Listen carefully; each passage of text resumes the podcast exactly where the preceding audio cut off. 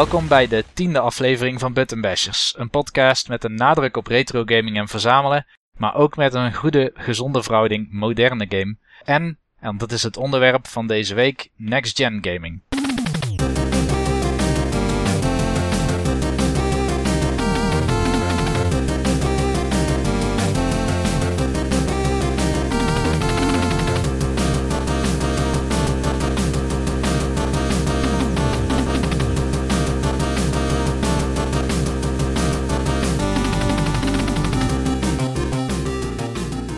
Zoals elke week kijken we weer kort terug naar wat iedereen heeft gespeeld. En Michael heeft het al eens eerder gezegd, maar ik kijk persoonlijk altijd heel erg uit naar deze rubriek, omdat ik er veel nieuwe games door leer kennen die ik anders zou laten schieten. Ik noem maar wat, Michael heeft zo bijvoorbeeld Tokitori 2 gespeeld en uh, nu is hij geloof ik bezig met Dragon Quest 8. Klopt. Steve had een rapportage gedaan van dat hij uh, XCOM Enemy Unknown had gekocht. Ja, klopt. Meestal kost het me gewoon alleen maar geld, die uh, Game Talk games die jullie ja, die jullie noemen speel ik ze nooit. Maar joh, uh, je moet je geld toch ergens aan uitgeven, toch? Precies. Ja, je, je kan het allemaal niet meenemen. Dan wordt je kist ook zo vol, joh. ik kan het ook prima op mezelf betrekken, want ik heb natuurlijk Luigi's Mansion 2 gekocht, omdat jij het erover had, Steve. Ja. Maar ik speel hem niet, hè, want ik heb geen 3D-slider. Nee, nog steeds geen 3D-slider. Zodra A Link to the Past 2 uitkomt, dan koop ik een Special Edition 3DS en dan kan ik weer alles in 3D zien. Die gaat er ongetwijfeld komen als Special Edition. Dan durf ik mijn hand voor in het vuur te steken. Maar dat is pas eind van het jaar waarschijnlijk, Niels. Op z'n vroegst. Dus ja, zo, dat is waar. Dan moet je nog lang wachten op Fire Emblem. Ja, wrijf het er maar in. Nee, ik heb altijd nog Monster Hunter 3 Ultimate op de Wii U. Daar hou ik een, uh, een hele poos mee uit. Een ijstijd kan ik het daarmee volhouden. Dus maak je geen zorgen over mij Waarschijnlijk wel, ja. Waarschijnlijk Dat is ook het gevoel wat de Wii U bij mij altijd achterlaat. Een ijstijd. Goed, uh, als je dan toch het woord neemt, Michael. Ja. Begin maar. Ik heb uh, de afgelopen week niet zo heel veel gegamed, maar wel wat voorbereidingen voor games gedaan. Uh, laat ik daarmee beginnen. Ik heb ook Dragon Quest 8 gespeeld, maar daar zal ik zo meteen mee, mee afsluiten. Wat ik voor de rest deze week gespeeld heb, en dat is maar heel kort, is uh, Star Trek. De nieuwe Star Trek game. Um, heb ik in mijn, uh, ja, eigenlijk in mijn schoot geworpen gekregen om te reviewen. Uh, de game is al, is al even uit. En ik ben er ook niet zo heel blij mee dat ik hem heb gekregen, want het is namelijk een draak van een game. Oh, dat is die game die, die, die hele slechte reviews heeft gekregen. Ja, gemiddeld, uh, gemiddeld ongeveer rond de 4. En dat komt omdat er een aantal waren met een, met een 6, maar voor de rest heel veel tweeën. Op dit moment, ik heb de game nu een uurtje gespeeld, dus ik kan er nog niet echt een mening over geven. Zit ik in ieder geval op ongeveer op een 4. En ja, naarmate dit zich aanhoudt, zal het wel zakken. Maar ik ben er deze week wel meer mee bezig geweest, omdat ik wist dat deze game zich afspeelt tussen de eerste film en de tweede film. Dan komt de tweede film, zeg ik even uit mijn hoofd, volgende week in de bios. Dus ik dacht, nou, dan is het misschien wel slim dat ik deze week uh, de eerste Star Trek, en dan niet die uit 19, uh, begin 1980 volgens mij of zo, of eind 1970. Zoiets volgens mij, ja. Ja, dat ik niet die kijk, Met die, maar uh, die, hele goede special effects. Ja, zeker weten. Nou, die zouden zo in deze game passen trouwens. Uh, dus ik, ben, ik heb de Star Trek uit 2009, die van J.J. Abrams, zeg maar de reboot van de serie. Die heb ik uh, van de week nog even een keer gekeken. Omdat ik denk van ja, misschien zitten er wel dingen in die in de game uh, terugkomen. En ik was het afgelopen jaar op de Gamescom, een beurs in, in Duitsland. Um, daar was ik bij de stand van Nemco Konami. Daar heb ik toen uh, Nino Kuni voor het eerst gespeeld. En uh, Tekken Tag Tournament 2. En dat soort games. En daar was dus ook Star Trek te spelen. En daar was iedereen was daar enthousiast over. En ik probeerde daar naar binnen te komen. Maar dat was toch voor, uh, ja, voor een wat geselecteerde publiek. En helaas behoorde ik daar zeg niet maar de bij. echte, de echte VIPs. Uh... Ja, de echte VIPs, ja. inderdaad. Duimschroef en... kenden ze daar niet in, uh, nee. in Duitsland. En nou, toen was Button Bashers ook nog niet uit, hè? Was er ook nog niet. Nou, de, de, de, de toenmalige uh, vertegenwoordiger van Nemco in Nederland, wat toen nog een kantoor was. Uh, dat is vorig jaar december is dat gesloten. Dus we hebben geen Nemco Bandar meer in Nederland. Maar um, de, de, de kerel die, dat, uh, die daar de hoofd van was, of in ieder geval het PR-gedeelte, die, uh, oh, die ken, die ken ik. ik. Ja, Bart Verwijst. Ja. Ja, een goede kerel. En die, die, ja, die kreeg maar, kon maar ook niet naar binnen krijgen, want het was gewoon de pers van heel Europa. eh, ja, de grotere websites die waren, daar, eh, waren daarvoor uitgenodigd. Dus ik denk, nou, ik denk, dit zal toch een geweldige game moeten zijn. Maar het is, eh, wat ik tot nu toe gezien heb, is de besturing is absoluut een verschrikking. Er gebeuren soms events om het soort van verhaal voor te stuwen die helemaal nergens op slaan. Of die zomaar in één keer lijkt het wel uit de lucht gegrepen worden. En dat is wat ik in het eerste uurtje al heb meegemaakt. Dus ik kan me niet voorstellen dat het heel veel beter wordt. Ehm andere game inderdaad die ik gespeeld heb, uh, waar ik vorige week uh, al iets over vertelde, omdat ik eraan begonnen was, was Dragon Quest 8. Toen vertelde ik dat ik de, de klassieke uh, newbie RPG fout maakte om een dungeon in te gaan en te denken, dat red ik wel met mijn vier healing potions. Underprepared. Ja, zeker weten. Dus ik dacht, weet je wat ik ga doen? Want dat heb ik ook bij Nino Kuni gedaan. En daar was het ook soms ook echt nodig. Ik ga eerst eventjes gewoon wat rondrennen uh, rondom, uh, rondom de dungeon. En dan ga ik eerst eventjes, uh, zoals we dat in RPG-termen noemen, even grinden voor XP. Oftewel veel tegenstanders overwinnen, afslachten. Om zo XP te krijgen, om een beetje te levelen, zodat je wat makkelijker de dungeon in kon. Dat leek mij wel een goed idee. Dus daar begon ik mee. Maar ik had van tevoren toch niet eerst healing potions gekocht weer. Ik had er vier op zak nog, maar ik dacht, nou, dat is niet nodig, want ik, ik blijf in de buurt van de stad. Hè, dan kan ik zo teruglopen. Um, echter raakte ik een beetje verdwaald. En eh, na drie kwartier lopen, toen kwam ik in een gevecht waar mijn compaan het loodje legde. Toen had ik zelf nog 17 hitpoints. En toen dacht ik, volgens mij is hier de stad. En ik rende daar vrij snel op af, maar dat bleek niet de stad te zijn. En toen ging ik weer dood. Ai, ai, ai, ai. Ja, dus, dus toen zeker ik... zo'n uh, zo'n game met random battles. Ja. Ook. Ja. ja Fijn is dat dan. Ja, dus uh, je ziet ook uh, bij, bij Nino Kuni bijvoorbeeld zie je de tegenstanders zie je lopen op het veld. Okay. En dat zie je bij Dragon Quest niet. Dus het is niet zo dat je eromheen kan lopen of weg kan proberen te rennen. Dus uh, ja, toen uh, was het weer game over. Tenminste, ik kwam terug in, in de kerk waar je dan uh, geresurrect wordt. Dus weer tot leven gebracht wordt. Maar ja, toen was ik weer de helft van mijn geld kwijt. dus heb ik maar weer op reset gedrukt. En toen ben ik dus weer gaan grinden. Weer opnieuw iets van drie kwartier dat gedaan. Uh, echt rondom de poorten van de stad gebleven. Daarna een, nieuwe, een nieuw wapen gekocht en meer healing potions. De dungeon ingegaan en toen liep ik er vrij makkelijk doorheen. Maar toen was ik wel 2,5 uur verder. Toen had ik slechts één dungeon gedaan. En uh, ja goed, daar ben ik eigenlijk gebleven omdat ik niet heel veel meer tijd had. Maar ik moet wel zeggen dat ik heel langzaam wel een beetje verliefd begin te worden op die game. Oké. Okay. Dat had ik ook bij Nino Kuni. Maar ja. dat heb ik ook bij, ook bij deze game. Want ja, er zit zoveel, zoveel verhaal zit erin. En ook origineel verhaal. Gewoon dingen die, die ik nog niet eerder. De, de standaard een man red meisje of uh, ridder red die. Of, of dat soort verhalen kennen we natuurlijk allemaal wel. Ja. Maar dit, uh, dit verhaal is. Er zitten zoveel andere stukjes verhaal in en belevingen van andere, andere personages. Ik, ja, ik ben daar enorm over te spreken. Om, ik heb daarna wel even gekeken omdat dit Dragon Quest 8 was. Waar de andere delen op uitgekomen zijn. Ik zag 1 tot en met 3 op de NES. 4 op de SNES volgens mij. Ja. En 5 ook op de SNES. En 6 op de PlayStation 1 en 7 ook. Zeg ik uit mijn hoofd. Waarbij er ook een aantal remakes op de DS uitgekomen zijn. Ja, klopt. En toen keek ik even naar die op de NES. En toen dacht ik, ik, ik weet niet hoe goed die zijn. Maar ik vond, vond het er iets minder aantrekkelijk uitzien om het te gaan spelen. Dus ik... Ja, dat klopt. Maar die eerste delen, die Dragon Warriors, zoals ze hier in Europa heten, ja. kun je eigenlijk beter op de Game Boy spelen. Oké. Okay. Daar zijn ze toch iets, uh, iets, iets beter op. Ja. De NES-versie is toch ja, vrij archaïs. Oké. Okay. Nou goed, dus dat is eigenlijk wat ik uh, deze week uh, gespeeld heb.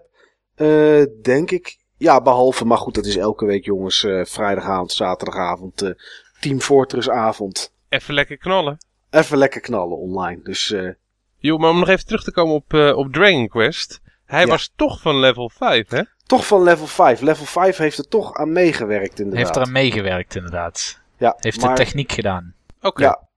Maar toch, uh, ja, lijkt het dan wel of het invloeden heeft van de manier waarop die op dit moment ook nog steeds games maken. Tenminste, in ieder geval Nino Kuni dan. het lijkt het wel te proeven. Ja. Ja, dus ja, dat was mijn week in games de afgelopen week. Niet heel bijzonder, maar nou ja, goed, het kan niet elke week jolijt zijn. Nou, je had veel plezier. Nou, zeker wel. Ja, ja. Nou, Steve, Wat heb jij beleefd? Ja, wat heb ik uh, beleefd? Uh, ik heb in ieder geval met name in het openbaar vervoer heb ik vaak met uh, Fire Emblem zitten spelen. En ja, ik, ik vind hem gewoon echt heel erg goed. En um, ja, ik ben nu echt op het punt dat het echt fucking moeilijk uh, al begint uh, te worden. Uh, boy, was I wrong toen ik zei dat ik dacht dat hij heel erg makkelijk was. dat was hij echt puur in het begin en dat draait gewoon zo snel bij. Yo, en ik zit nu echt op het punt van dat, ik, dat je gewoon doodgaat. En dat je daarna nog een keer gaat spelen en dat je weer doodgaat. En dat je gewoon drie, vier keer over een level moet, moet doen om tenminste, zolang je al je figuren bij elkaar wil houden. En ja, dat maakt het leuk. Dat is Fire Emblem. Ja. En ik merk wel dat, uh, dat ik de game ook echt, uh, wanneer ik weer thuis ben, dat ik dan verder ermee ga spelen. dat ik niet een andere game ga spelen op, op de Xbox of wat dan ook. Ja, het is gewoon echt een game die, die je grijpt. En ik moet zeggen, de 3DS, ik ben er steeds positiever over. Ja, daar, was ik in eerste instantie, net als de Wii U, totaal niet uh, positief uh, over. Ik, uh, ik heb hem ooit gekocht als een impuls aankoop. Een van de weinige systemen die ik op die manier gekocht heb. Eigenlijk de enige twee systemen die ik echt als een impuls gekocht heb, dat zijn de originele Amerikaanse Dreamcast geweest en, en de 3DS. En bij de 3DS had ik echt het gevoel dat het een slechte impulsaankoop uh, was. Want ik heb het ding de eerste maanden echt totaal niet, niet aangeraakt. Maar als ik kijk wat er nu, ik mijn Excel heb, uh, wat er daarna allemaal uitgekomen is. En wat er, uh, wat er de laatste weken allemaal in de winkels heeft gelegen, wat ik gekocht heb. En waarvan ik echt heel graag wil gaan spelen. En wat er verder nog uitkomt, zoals de nieuwe Donkey Kong Returns. ja, remake is niet het woord, eh, eigenlijk uh, poort van, uh, van de Wii.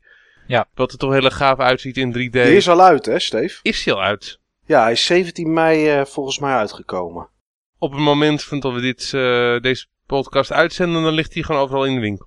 Zeker weten, ja. Oh, okay. 17 mei is die volgens mij uitgekomen, want ik kreeg afgelopen vrijdag een pakketje van Nintendo met erin een tasje en een boekje en een okay. banaan om de release te vieren. Leuk. Een, een, een, een echte ja, banaan? Nee, nee, een, een schuimrubber banaantje voor aan je sleutelhanger kreeg. Oh, dat is wel grappig. Ik had inderdaad net een review op in de game uh, zien staan, dus het uh, moest ook Klopt. Ja, een 8,25 kreeg hij volgens mij ja. bij ons. Ja. ja. En de reden daarvoor is dat hij al een keer is verschenen? Of uh, is hij echt als zelfstandige game uh, beoordeeld? Nee, hij, is echt, uh, hij is echt als zelfstandige game is die doorge, doorgewandeld. Dus niet, we hebben niet gekeken van wat kreeg de Wii U versie. Oké, okay, nu is het in 3D en dan is het prima. Dan geven we ongeveer hetzelfde cijfer. Hij is echt gewoon... Okay gespeeld. Er zitten okay. geloof ik wel wat extra's in, hè? Ja, zit extra levels zitten erin als het goed is. Een complete nieuwe wereld. Wereld 9 volgens mij uit mijn hoofd. Waarbij ze zeg maar vanuit alle andere werelden een, een level in die stijl uh, weer, uh, weer hebben. Ah, Oké. Okay. Ja, ik twijfel er nog over hoor. Ik vond Donkey Kong Country Returns op de Wii echt geweldig. Ja. Maar het is toch weer dezelfde game. Ook al zit er wat extra content in. Yo, ik heb hem al. Is dit dan geen mooie game om uh, gratis te downloaden, Niels? Nee, daar heb ik al iets voor. Ja, daar wil je zeg maar Animal Crossing volgens mij voor gebruiken. Ja. Daar heb ik nou nog nooit een deel van gespeeld. Dat is pas een uh, aparte serie. Ik zal het er vast over hebben zodra ik hem okay. heb. Volgens mij duurt het nog een paar weken voor die uitkomt. Ja. Maar dat is een serie wat, uh, ja, waar je heel gepolariseerde meningen over kan lezen op internet okay. ook. Dat kan ik me goed voorstellen. Ja. Het is volgens mij ook echt een, uh, een serie, een genre waar je van moet houden. En ik weet ook niet zeker of ik dat zou doen. Ja, ik heb het even op de Gamecube gespeeld. Volgens mij is het net zoiets als Harvest Moon in principe. Ja, ja. ja. Dus dat soort spel. Het is een soort uh, slice of life uh, sim. Ja. ja. Zonder echt expliciet doel. Dus het is een beetje aanrommelen, een beetje spelen. Zeg Zoiets maar, moet je een soort met van Second Life, maar dan zonder virtuele drugs en zonder virtuele seks. Misschien moet je het zo wel zien, ja. En met iets minder zielige mensen. Ja, en uh, met ja, heel wat archetypische dingen die je overkomen. En uh, heel veel uh, antropomorfen, dus heel veel dieren die op een manier reageren dat je denkt van ja, zo iemand ken ik in mijn echte leven ook. Ja. Dieren met, mens, met menselijke eigenschappen. Ja. Wat ik me afvroeg, Steven, is hoeveel uur heb je inmiddels in Fire Emblem zitten? 24. Oké. Okay. Oké, okay. heb je al, weet je hoeveel uur je ongeveer nodig hebt om hem uit te spelen? Ik moet trouwens een correctie uh, maken. 24 volgens de teller van het spel. Dat is exclusief ja. uh, de keren dat ik ben doodgegaan en de keren dat ik overnieuw uh, ben begonnen. Bij elkaar zal het dan ongetwijfeld tussen de 30 en 35 zijn. Ik weet niet hoeveel je nodig hebt om het eh, uit te spelen. Je hebt ook nog eh, DLC. En ehm, de DLC, eh, dat vind ik overigens heel leuk aan, eh, aan deze game. Eh, de DLC is eigenlijk volledig losgetrokken van de rest van het spel. Maar dan kun je wel in het eh, spel zelf eh, ja, benaderen. Dus de dingen die je daar vindt kun je wel meenemen eh, ja, zeg maar in het verhaal. Maar de, de sfeer in de DLC en het, het soort missies is echt wel anders. Ehm ja, dat hebben ze op een hele leuke manier gedaan. Je hebt echt het gevoel dat je helemaal niks mist op het moment dat je niet in de DLC eh, duikt. En de DLC is helemaal niet een deel dat eruit geknipt is of zo. Het is echt gewoon een optioneel extraatje voor, eh, voor de echte fans van de serie. En eh, ik zal er niet te veel over verklappen, maar ja, je komt ook gewoon een aantal dingen langs in de DLC die ook echt eigenlijk alleen maar leuk zijn voor fans. Dus ze hebben er echt wel een doelgroep mee, mee aangeboord die ook ja, goed aansluit. En gekuist voor de Europese markt. Nee, niet gekuist voor de Europese markt. Alleen gekuist voor de Amerikaanse markt. Echt waar, ik dacht dat het bericht was ook dat het ook in Europa zou zijn. Inmiddels is dat stuk DLC ook verschenen in Europa. Oké, En je kan, je kan gewoon Tarja de Bips zien. nou, is dat even prettig? Geen, geen vlag, maar gewoon Tarja's Bips. En toen ik dat las, wilde ik natuurlijk meteen alle DLC kopen. Ja. Nou zal dat niet de enige reden geweest zijn. Maar ehm, het vreemde is, ik kon het nog niet kopen. Is het gelokt in de singleplayer wanneer je het pas gaan gaan eh, aanschaffen? Volgens mij kun je het pas aanschaffen na het tweede level. Je moet in ieder geval, eh, je, eh, de game moet zo'n kanaal aanmaken, Niels. Ja. Oké. Ja. Dus volgens mij, hij moet sowieso een kanaal aanmaken. En ik dacht dat hij het pas kan doen vanaf het tweede level. Dus, eh, maar eh, ja, ik vind hem nog steeds leuk. En eh, joh, daarnaast had ik me voorgenomen om eventjes iets goeds te zeggen over Nintendo. Want Nintendo heeft aardig wat ja, shit in deze podcast over zich heen gekregen. Met name van, van Mike en mij over de Wii U. Maar de 3DS, daar vind ik ze echt ja, heel goed mee bezig. En had ik van tevoren niet verwacht. Er zijn 31 miljoen exemplaren al van verkocht. Dat loopt redelijk in lijn met het aantal exemplaren wat in, eh, op dit punt in de levensfase eh, fase van de DS was eh, verkocht. De DS was gewoon heel succesvol. En als je kijkt naar de softwareverkopen, verkopen, die zijn ook heel erg goed. Als je kijkt naar de content eh, die uitkomt, is ook heel erg goed. Af en toe komt er ook een erg leuke game uit in de virtuele store. Die specifiek voor de 3DS eh, gemaakt eh, is. Die maar een paar euro kost. Ze zijn op een hele goede manier met dat platform bezig. En ik zat nog te denken deze week. Eigenlijk zat ik vandaag daar eh, over te denken. Hoe gaaf was het geweest wanneer de 3DS en de Wii U één platform waren geweest. In plaats van dat je zo'n Wii U gamepad, dat je daar de 3DS gebruikt zou hebben. Misschien met een extra poke erbij, misschien net iets groter. Maar dat je echt, ja, als op die manier eigenlijk je, je games mee kon nemen overal naartoe. Dat je ze thuis op het grote scherm kon, eh, kon spelen. En eh, ja, on the move dan op je, eh, op je 3DS. En niet op een crap manier zoals Monster Hunter. Maar echt gewoon naadloos. Hoe gaaf was dat geweest? Dat was gewoon echt een uniek platform geweest met meerwaarde. Het gerucht gaat ook dat Nintendo hun console en handheld hardware takken samen heeft gevoegd. Oké. Recentelijk. Oké. Ik las trouwens van de week wel even tussendoor, maar ik weet even niet meer welke game dat was. Dat er binnenkort een game uitkomt voor, eh, voor de 3DS die je alleen maar kunt downloaden. Die alleen maar als downloadable is en dan niet een of ander raar klein gamepje, maar wel een grote titel. Alleen Een ik- grote titel. ja, weet ik even niet meer welke We dat gaan was. het zien. We gaan het zien. Ja, ik heb het ook gelezen. Eh, volgens mij was het zo'n Atlas game. Zo'n eh Zo'n Japanse... RPG. Ja. Nee. Ja, dat klopt. Dat klopt. Volgens mij is die ehm, in het buitenland wel verschenen op een, eh, op een kaartje. Maar kwam die hier alleen uit als een downloadtitel of iets dergelijks. Ja. Ja, het is natuurlijk wel een manier ook om, eh, om games die eh, niet groot of interessant genoeg zijn om eh, fysiek te distribueren onder de aandacht te brengen in kleinere markten. Zeker. Dus eh, joh, nogmaals, eh, Nintendo, goed bezig. Alleen helaas dus eh, alleen wel eh, ja, binnen maar een gedeelte van hun potentieel. De handheldmarkt. Hopelijk focussen ze zich binnenkort ook op een console. Net zo goed als ze zich nu op een handheld. Wie weet. Jo, de vraag was in ieder geval natuurlijk, wat heb ik gespeeld? En nu heb ik een hele verhandeling gehouden over Nintendo, maar ik heb nog meer dingen uh, gespeeld, ook oude games. Ik heb, uh, dit weekend heb ik best wel veel retro gespeeld, alleen alles kort. Ik had een uh, maat over de vloer, Silvan, iemand die ik ook ken van, van Paul Rox. En we hebben zowel mijn PC Engine als mijn NES hebben even aangesloten en hebben wat games opgespeeld. Op uh, de NES hebben we onder andere wat Blackbox titels uh, gespeeld. Waarbij uh, ja, we weer eens een keer tot de conclusie zijn gekomen dat de meeste Blackbox titels toch wel ja, behoorlijk kut zijn naar moderne standaards. dus de game waar we qua Blackbox titels het langste bij zijn blijven hangen, dat was, dat was Popeye. Dat vind ik overigens wel een hele leuke game. Dat is zeker een leuke game. Ja, dat was mijn eerste NES game ooit. En ja, toen toen ik hem gekocht had, had ik er een beetje spijt van uh, dat ik hem gekocht had. Want ik, ik wist niet dat het een game was met maar drie schermen. En dat was juist zeg maar waar ik een beetje van afbouw toen ik die NES uh, kocht. Ik wou van scrollende werelden, hele lange games. En uh, dat is Popeye absoluut niet. Maar het is echt wel een hele, hele goede arcade game zeg. Ja. Heb ik met veel plezier zitten spelen. En ja. waar een game die ik met iets minder plezier heb zitten spelen op, op de NES, dat was Snake Rattle and Roll. Ik uh, dacht dat ik hem. Uh, ik dacht echt dat ik hem vroeger ook gespeeld had. En ik weet ook nog wel dat ik hem heel kort gespeeld heb in een, uh, in een winkel. Maar ik dacht dat ik hem langer gespeeld had met een vriend bij een vriend. Maar ja, gezien mijn enorme verbazing bij de controls. ben ik tot de conclusie gekomen dat ik in ieder geval niet lang gespeeld heb. Wat een klote controls heeft die game. Ja, het is echt, bar en bar slecht is het. Ja, waar, waar die game uh, zeg maar zo populair mee is geworden. Ja, jongens, jongens, jongens. Echt, echt wat een overrated troep is dat. En dan staat er wel rare op. En dan staat er dan rare op net in of net voor een hoogtijdagen. Maar joh, ik... Uh, mij greep die niet. En ik heb er toch echt wel... Uh, ja, het zal het zijn... 10 minuten, een kwartier mee, mee gespeeld. En ik had de controls er echt wel een beetje moeten snappen. Maar ik, ik kon er niet in komen. Dus uh, nee, dat uh, was in ieder geval een game die uh, niet goed gerijpt had. En misschien dat ik er echt vroeger veel mee gespeeld had, dat ik er dan wel positief over geweest was, maar nu niet.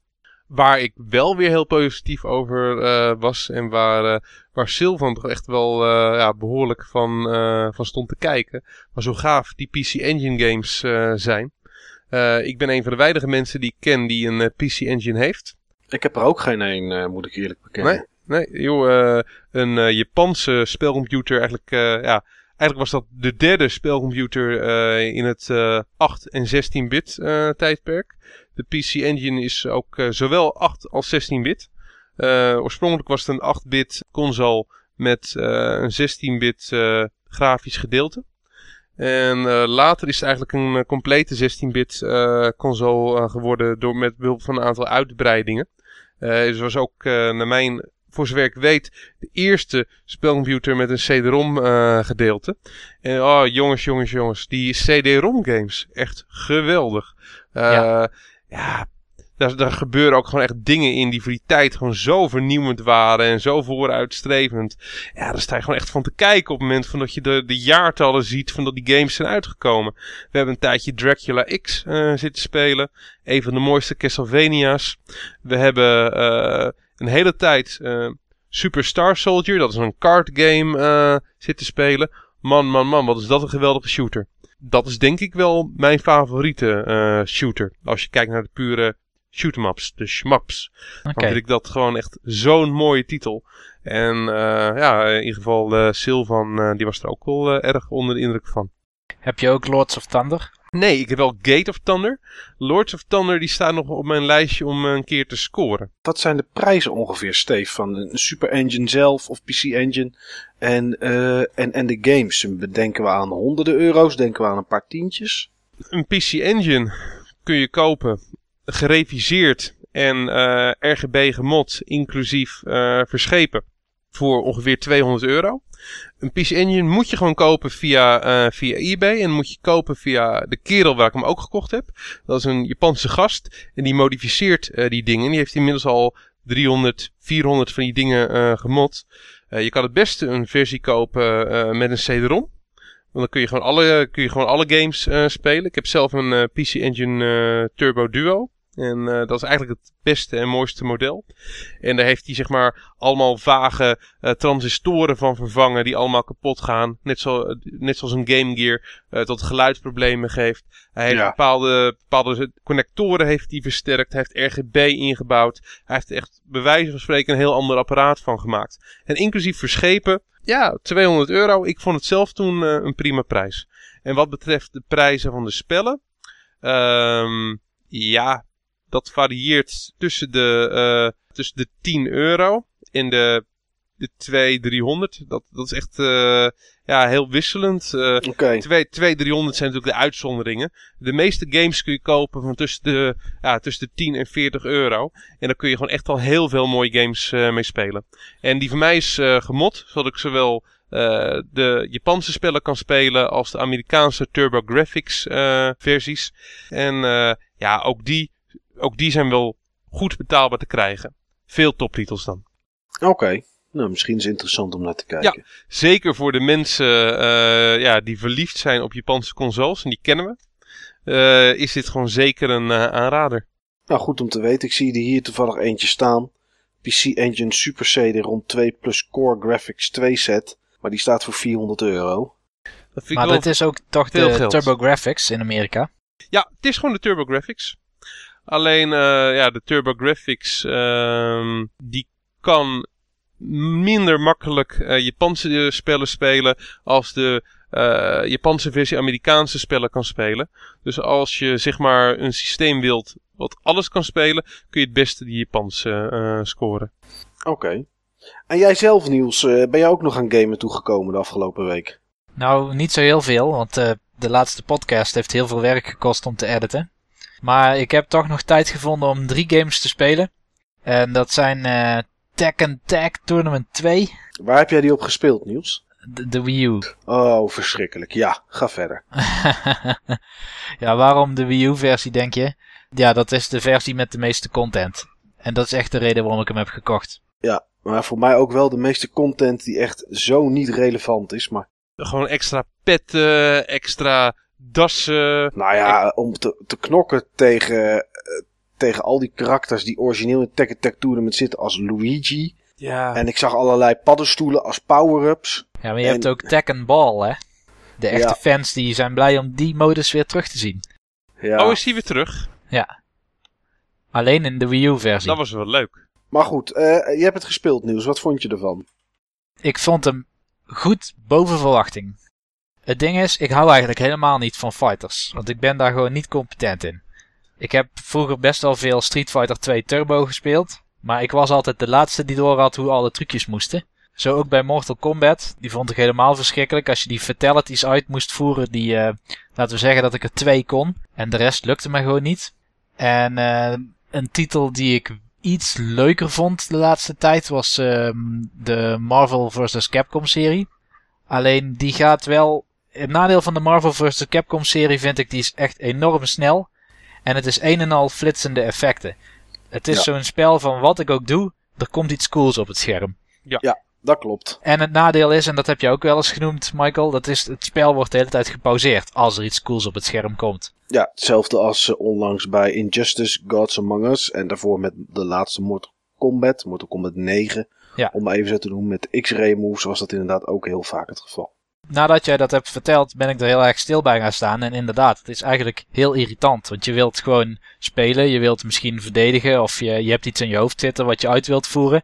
En je moet gewoon weer eventjes een cutscene van een paar seconden afwachten. Ja, kan je niet je uitzetten. Nee. Nee.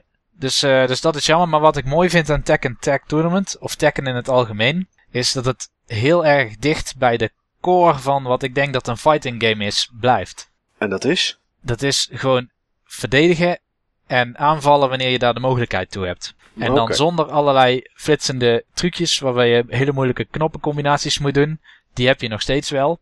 Maar het lijkt erop dat je bij Tekken alsnog een beetje competent kan zijn als je gewoon goed bent in hand-oogcoördinatie. En goed anticipeert op wat je tegenstander doet. Dus ja. je probeert eigenlijk een, eh, een combo te onderbreken vaak van een tegenstander. Dus je zoekt eigenlijk de, de open plek. En dan verdedig je of je countert die en dan heb je weer de upper hand. En op die manier vind ik het een, een, een wat, ja, wat realistischere vechtervaring. Heb ik nog nooit gevochten in het echt, moet ik zeggen. Maar Niet dit is die, wel wat niet op meer die wat ik manier in ieder geval.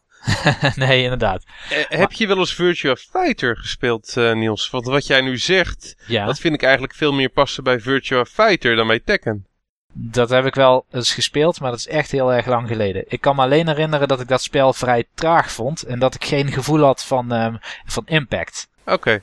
Ja. En dat heb je bij Tekken wel heel erg. Ik, eh, nou ja, ik, ik vond, ik zit niet aan de Tekken kant qua fighters die ik leuk vind. Eh, omdat ik Tekken op een of andere manier traag vind. Ondanks dat ik vroeger Virtua Fighter wel leuk vond. Maar ik heb een tijd geleden Virtua Fighter 5 een keer gespeeld PlayStation 3. Daar had ik dan weer niet zo'n plezier in. Maar ik vind het altijd net even iets te langzaam. Ik zit meer aan de Soul Calibur kant. En eh, dat is toch een Ja. tikje sneller. Ik en, ook. en Mortal Kombat, zeg maar. Dat is meer eh, de, ja, de, de fighter kant die ik interessant vind. Soul. Calibur heeft echt mijn hart gestolen in de tijd. Dat was de eerste game die ik had op Dreamcast. En eh, na Street Fighter 2 is dat gewoon een fighter waar ik veruit de meeste uren in heb eh, gestoken. Nadat ik Soul Calibur gespeeld heb, heb ik Tekken ook nooit meer kunnen waarderen. Tekken 3 vond ik wel cool. Dat was toen echt, eh, ja, gewoon echt een prachtige game toen die uitkwam. En de Tekkens die daarna kwamen, nee, heeft nooit iets me gedaan. Nou, dan ga ik maar eh, naar een ander spel waar ik iets minder mijn lol mee op kon.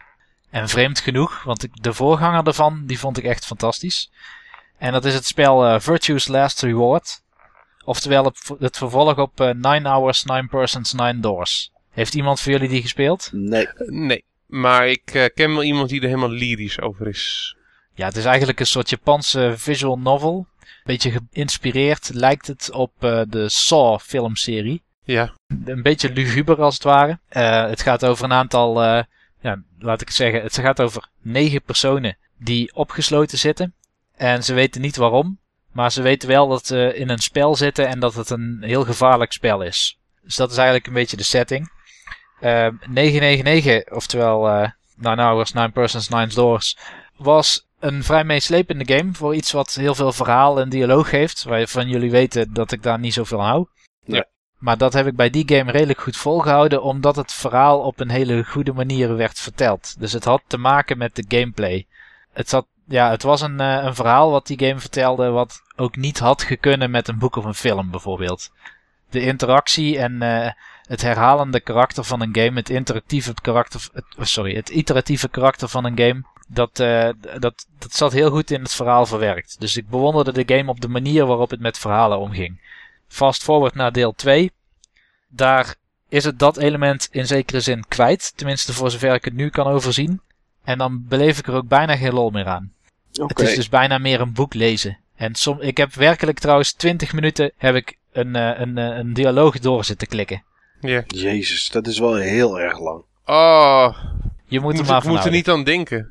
20 minuten is, vind ik net even iets te lang. Ik zit ook te kijken waarom ik eh 999 eigenlijk niet zo heel erg ken. Maar ik zie het hier niet is uitgekomen. Alleen in, eh, in Japan en in Amerika. Dat is inderdaad. Ik had hem eh, geïmporteerd in die tijd. Maar Joh, eh, je komt er hier wel aardig wat in het wild tegen hoor. Ik zie hem wel regelmatig liggen. Oké, nou, ik ga mijn ogen eens voor open houden. Want het klinkt wel interessant in ik ieder denk geval. dat het voor jou wel echt iets is, Michael.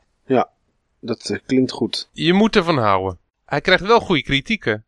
Last eh, Reward. Ja, ja. Ik begrijp eerlijk gezegd niet zo goed waarom. Want in ongeveer alle facetten gaat het achteruit. Dus waar eh, het spel eh, 999 een vrij diepe verhaalstructuur had. Kijk, je moet het spel meerdere keren achter elkaar uitspelen. Dat hoort eigenlijk bij het verhaal ook. Ja, anders dan kan je nooit het echte einde meemaken. Precies, anders kun je niet het echte einde eh, meemaken. Maar dat spel had een hele diepe structuur. Met als nadeel dat elke keer als je dus opnieuw aan het spel begon, moest je weer allerlei dingen doen die je al een keer had gedaan. Dat hebben ze dan in Virtuous Last Reward opgelost. Dus het heeft een vrij brede structuur. Dus het is niet zozeer dat de weg naar het einde van het spel dat het heel eh, lang is of heel diep is. Maar je hebt nu veel karakters en aan al die karakters hangen als het ware alternative endings. Ja. En jij kan ongeveer op elk moment ervoor kiezen om terug te gaan naar een beslissingsmoment, waardoor jij een andere tak kan nemen in het verhaal. Oké, apart joh. Het, ja, het is wel heel apart, maar het voelt dus ook veel gefragmenteerder aan en minder coherent dan in het eerste deel. Ik zit even te kijken ondertussen. Ik denk dat ik eh 999 ga bestellen in ieder geval. Ik ben nu al benieuwd naar deze game. Oké, wil ik graag nog over één game het hebben, en een retro game, en eentje die veel mensen hebben gespeeld, en dat is eh, Super Metroid. Oftewel, uh, de beste Super Nintendo game ooit gemaakt, als je het mij vraagt. Dat weet ik niet. Ik heb het wel gespeeld, maar niet heel lang, moet ik heel eerlijk zeggen. Ik uh, moet ook met een bekentenis komen. Ik heb er vijf minuten gespeeld ooit op een emulator. En dat is alles wat ik er uh, mee heb gedaan. Ik heb hem uh, ongeveer een jaar of iets langer alweer.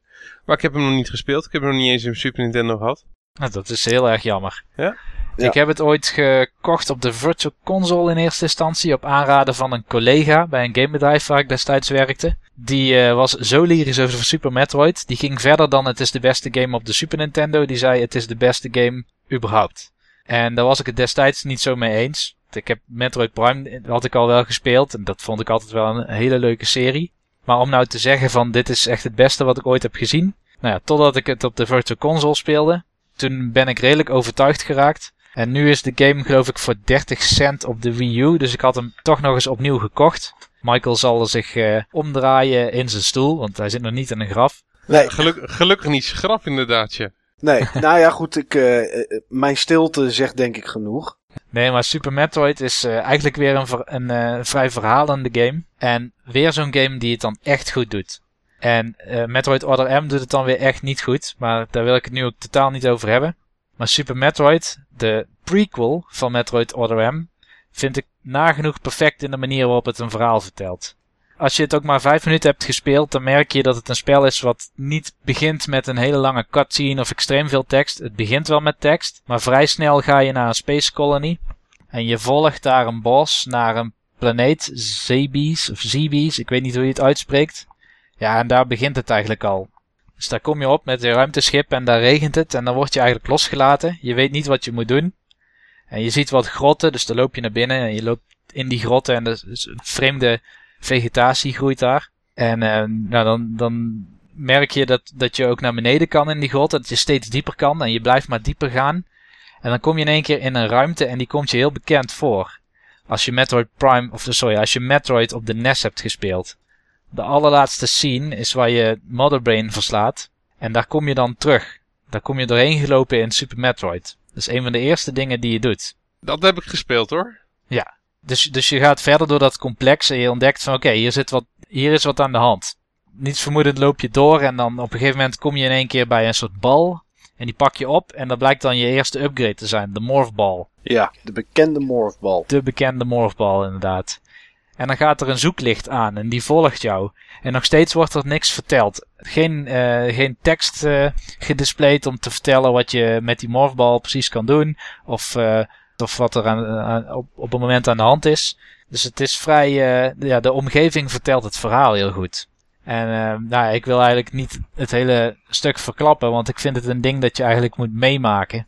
Het is in ieder geval heel knap gedesigned omdat je niet zeker weet of dat je, elk, of, of dat je het juiste aan het doen bent. En toch doe je dat blijkbaar. Ja, het is, ik, ja goed, wat ik zei, ik heb het niet echt uh, gespeeld. Ja. Ik weet het niet. Ik ben nooit zo'n hele erge Metroid-fan geweest. Ik weet ook niet waarom het is. Op een of andere manier trok het me niet zo. Maar goed, als ik dit zo hoor, als ik toch een keer denk van ik ga er toch eens aan beginnen. Dan zou ik dus eigenlijk moeten beginnen bij uh, Super Metroid op de, ja. op de ja. Het is wel het beste aangeschreven deel samen met Metroid Prime. Ja. Oké. Okay. Nou, ik, ik ga het uh, op mijn lijstje zetten om een keer te kopen en te spelen.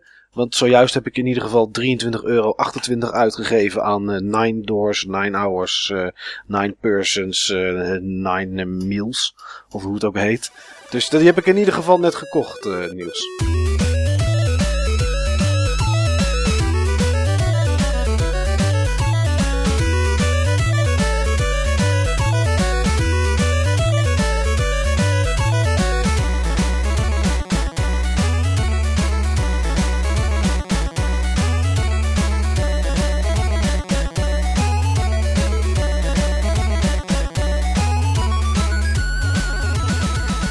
Het is inmiddels woensdag 22 mei. Het is een dag na de Microsoft event. We hebben alle drie zitten kijken en alle drie indrukken opgedaan en meningen gevormd. En laat ik beginnen bij jou, Steve. Wat vond jij van de Xbox event? Ja, wat vond ik van het Xbox event? Ik, uh, ik vond het overweldigend. Ik vond het overweldigend slecht. Overweldigend slecht? Overweldigend okay. slecht. Joh, ik, uh, ik heb het niet live uh, gekeken. Ik was toen in, in de sportschool. En ik was wel heel erg benieuwd. En ik had zeg maar ook zeg maar, bij het meisje wat daar achter, uh, ja, achter de counter staat, had ik gevraagd van joh, mag ik af en toe een verkeer op die pc kijken? Want er komt vanavond ja, een, een, ding uit wat ik interessant vind. En dan moet ik ook de dag daarna wat over kunnen zeggen. Dus kan ik alvast mijn mening vormen. Vond ze je geen nerd? Nou, ik heb niet gezegd wat het was. Oké. Dus uh, nee, ik heb dat heel stiekem voor mezelf gehouden. En daarnaast, ze kent me ook wel. Dus nee, zij ziet me als een enorme jok. Want ik ben er gewoon drie keer per week. Een paar uur. Dus ja. die kent alleen de andere kant van me. Ja. Maar uh, joh, ik, uh, ik, ik wou gewoon weten wat jij met name Mike gewoon allemaal live aan het zien was. Ja. En uh, joh, ik had in eerste instantie eventjes gekeken op IGN. af en toe zag je dan wat nieuws poppen. En ik, ik vond het echt wel heel erg tegenvallen. Ik denk van ja, waar blijven alle grote aankondigingen? Dit is eigenlijk heel erg karig. En toen ging ik eventjes kijken op, uh, op Gamed. Want dat gebruik ik vaak als een uh, overzicht voor mezelf. En daar stond echt ook heel weinig. En toen ging ik kijken op In The Game. En toen zag ik ook zeg maar jouw mening, uh, Mike. En toen moest ik ook wel heel erg lachen. Ja. Want ja, het was gewoon heel duidelijk. Dit was eigenlijk misschien hetgeen wat ik in mijn slechtste scenario had bedacht. Ik had natuurlijk al gezegd toen we zeg maar, het eerste deel op, uh, opnamen. Joh, ik denk dat ze heel erg de nadruk gaan leggen op services. Maar dat ze zo erg de nadruk zouden leggen op services. dat ze bijna alleen maar de nadruk zouden leggen. Ja, dat was echt gewoon triest. Het was echt gewoon triest. En ik heb zeg maar dan uh, ja, de avond en de ochtend daarna heb ik dan zeg maar de, de presentatie nog helemaal integraal nagekeken. En joh, ik heb een aantal conclusies en die zijn, uh, ja, die zijn gewoon echt zo duidelijk. Joh, ten eerste, we hebben naar mijn gevoel niet zitten kijken naar de presentatie van een, van een console maar van een, van een media device. Eerder een soort met van, ja, eigenlijk iPad. Gewoon iets wat je tv verandert in een iPad die aan de muur hangt. En uh, waar, je, waar je je media op consumeert. En een deel van die media is dan toevallig games. Maar dat is misschien wel het gedeelte wat ze zelf het minst interessant vinden. En uh, ja, dat, uh, dat was het. En eigenlijk was alles daar gewoon ook echt op ingericht. Ik heb niet eens geteld hoe vaak ik het woord TV heb uh, gehoord. Het ging maar door. TV, TV, TV. Oh, Halo. Ja, Halo. Halo hebben een tv-serie van gemaakt. Ja, dat was wel een fijne, ja. ja, joh, dat, dat was voor mij gewoon echt nog het... Ja, dat was gewoon zo illustratief.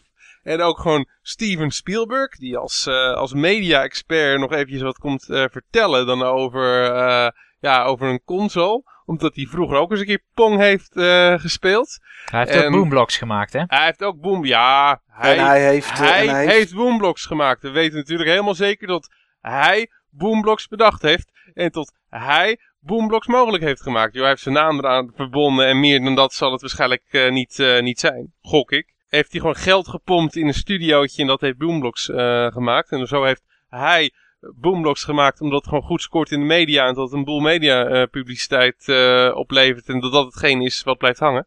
En hij heeft wel het verhaal geschreven voor The Dig.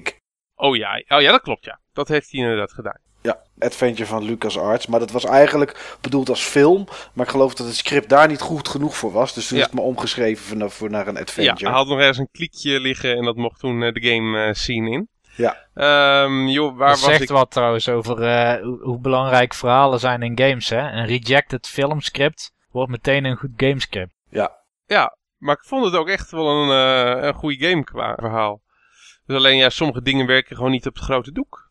Maar om uh, weer terug te komen bij, uh, bij de Xbox. Ik nou, liever het... niet, maar ik, ja. hier, ik heb het liever nog een half uur over de dik. Maar nee, nee, joh, maar. dat verlie verliezen we iets te veel uh, focus. En er is naar mijn gevoel echt nog wel aardig wat te zeggen. Joh, ja, ik heb echt gewoon met plaatsvervangende schaamte zitten kijken op het moment dat ze zelf het idee hadden om een console te presenteren. Maar naar mijn gevoel hadden ze dat idee gewoon simpelweg niet ik heb twee scenario's in mijn hoofd en ze zijn allebei even waarschijnlijk. Of ze zien de Xbox One als uh, de manier om de Amerikaanse huiskamer uh, in te komen. Wat ze, ze wilden altijd al de huiskamer in, dat was hun grote doel. En uh, daar hebben we het ook over gehad. En naar mijn gevoel heb ik daar gewoon een verhaal op gezien, voor gezien. Wat er 100% op geënt is, maar dan wel de Amerikaanse huiskamer. Dat, dat zag je gewoon aan NFL en aan alle andere dingen die ze gewoon specifiek voor de Amerikaanse markt de revue lieten passeren. Uh, speciale nieuwe set-top boxen die je dan zeg maar kan koppelen aan een, uh, aan een Xbox via de HDMI in. Speciaal voor de Amerikaanse markt. De programma's die ze voorbij lieten komen. Die focus op sport, sport, sports. Ah, het was allemaal zo Amerikaans. En uh, dat zou scenario 1 zijn. En ik moet zeggen, ik kan me er wat bij voorstellen. Want ze zijn natuurlijk al heel goed bezig. Want in Amerika zijn ze gewoon op dit moment veruit de grootste. En uh, misschien is dit gewoon de manier om dat door te trekken en om een Amerikaanse marktaandeel gewoon heel erg te versterken. De andere optie, die vind ik net zo relevant, is dat ze, net zo mogelijk, is dat ze gewoon 100% van het padje zijn. En ik moet zeggen dat ik uit, ja, dat ik uit de koker van Microsoft de laatste jaren ook weinig goeds heb uh, zien komen. Joh, Windows 8 vind ik daar gewoon een mooi voorbeeld van. Joh, prachtig besturingssysteem voor tablets. Maar ja, het is toch een beetje vervelend als je dat lanceert als een besturingssysteem. Wat voor 90% op, uh, op een totaal ander soort apparaten met een totaal ander soort inputstructuur moet, moet werken. Dat vond ik strategisch ook niet echt sterk. En ze hebben wel meer dingen gelanceerd. Zoom en zo kan je gewoon nog even doorgaan.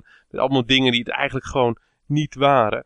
En de joh, Windows Phone is ook geen succes. Die Surface tablets zijn ook geen, ook geen bestseller. Ja, precies. Dus uh, voor mij, wat ik tot nu toe gezien heb, kan in hetzelfde straatje. Uh, ik vond het echt zwaar tegenvallend, die Xbox One. Yo, hij ziet er gewoon uit alsof ze een oud design hebben gepakt van de eerste tablet, van de eerste Xbox, waar toevallig nog Xbox One op stond. En wat ze dan zeg maar, ja, gerecycled uh, hebben. Ding ziet er niet uit. Uh, ik kan nog eventjes doorgaan qua negatieve dingen. Twee dingen die ik wel positief vond. De interface, die ziet er gewoon echt heel strak uit. Wat me wel opviel in de interface is van, joh, er is wel heel weinig ruimte gespendeerd aan games. Joh, ze lieten dat openingsscherm zien. Het zag er echt super strak uit. Maar het enige blokje wat gealloceerd was aan een game wat ik gezien heb, dat was Forza. voor de rest Netflix, NFL, uh, Skype, Game of Thrones, Skype. Echt, ja, dat, dat was zo illustratief van waar games, uh, zeg maar, wat ze qua plek hebben gekregen uh, op de agenda van, uh, van Microsoft. Maar dat zag dan tenminste nog wel strak uit, die interface. Ja, en het tweede wat er strak uitzag, dat is die controller. Het is gewoon heel duidelijk dat het patent van Nintendo op de vier punten druktoets, de klassieke D-pad, dat het is komen te vervallen. En tot opeens andere bedrijven er ook iets mee, mee kunnen doen. Want dat leek er nu al heel erg op. Ja. En uh, ja, uh, als dit zeg maar een groot aankondigingsevent was geweest voor de nieuwe controller van de Xbox 360, was ik er extreem positief over geweest. Maar nu, nou, ik stond echt uh, verbaasd, want dat ze het op deze manier hebben ingestoken. Ja, ik ben dus benieuwd hè. Ik denk dat Microsoft deze functionaliteit wel heeft toegespitst op bepaalde onderzoeken die ze hebben laten doen. Oh, of zeker. onderzoeken misschien dat ze hebben gekeken naar waar uh, gebruiken de meeste Xbox 360 gebruikers hun uh, Xbox voor. En volgens mij is dat in Amerika ook voor een verschrikkelijk Klopt. groot deel Netflix. Klopt. Dat, joh, uh, niet alleen Netflix, maar ook gewoon zeg maar, want je hebt natuurlijk ook Hulu. Volgens mij, um, ik heb het onderzoek ook gelezen. Ik, ik las laatst ergens dat in Amerika meer dan 50% van de tijd op Xbox gespendeerd wordt aan mediaverbruik. En met name Mhm. gewoon streaming uh, media. Dus dan kan ik het me ook heel goed voorstellen. Dan is dit ook gewoon ergens op gebaseerd. Maar dat is in Amerika. En joh, uh, wij kijken hiernaar vanuit een Europese blik. Vanuit de blik van Europese gamers. En, en wij zien gewoon niet terugkomen waar onze focus juist heel erg op ligt bij, uh, bij die Xbox. Wat vond jij daarvan, Niels? Want je hebt natuurlijk ook gekeken. Ja, grotendeels wel wat ik verwachtte. Het gedeelte waar zij proberen om de one point of control media center te worden. Ja. Dat met sport en zo, dat, dat zat ook al wel aan te komen, omdat je al had gelezen bij de Xbox 360 dat ze allerlei exclusiviteit hebben gekocht om bepaalde uitzendingen te mogen doen van bepaalde sporten bijvoorbeeld. Ze hadden vorige keer ook van Smart Glass al wat laten zien over hoe zij het zagen gebeuren. Dat jij met, uh, dat je tijdens het sport kijken ook op je tablet nog dingen kon gaan doen. Dus ik had al wel verwacht dat die aandacht daar heel erg op zou gaan liggen. En ze hadden natuurlijk aangekondigd dat het niet over de games zou gaan. Nee, nou dat is, dat Ja. is gelukt hoor. Ja, Dat eh, is ze gelukt, ja. glansrijk zelfs. Ze hebben eigenlijk maar, wat was het, twee games laten zien volgens mij? Nee, ze hebben een eh, setje van uh, vier sportgames laten zien van EA. Oh ja.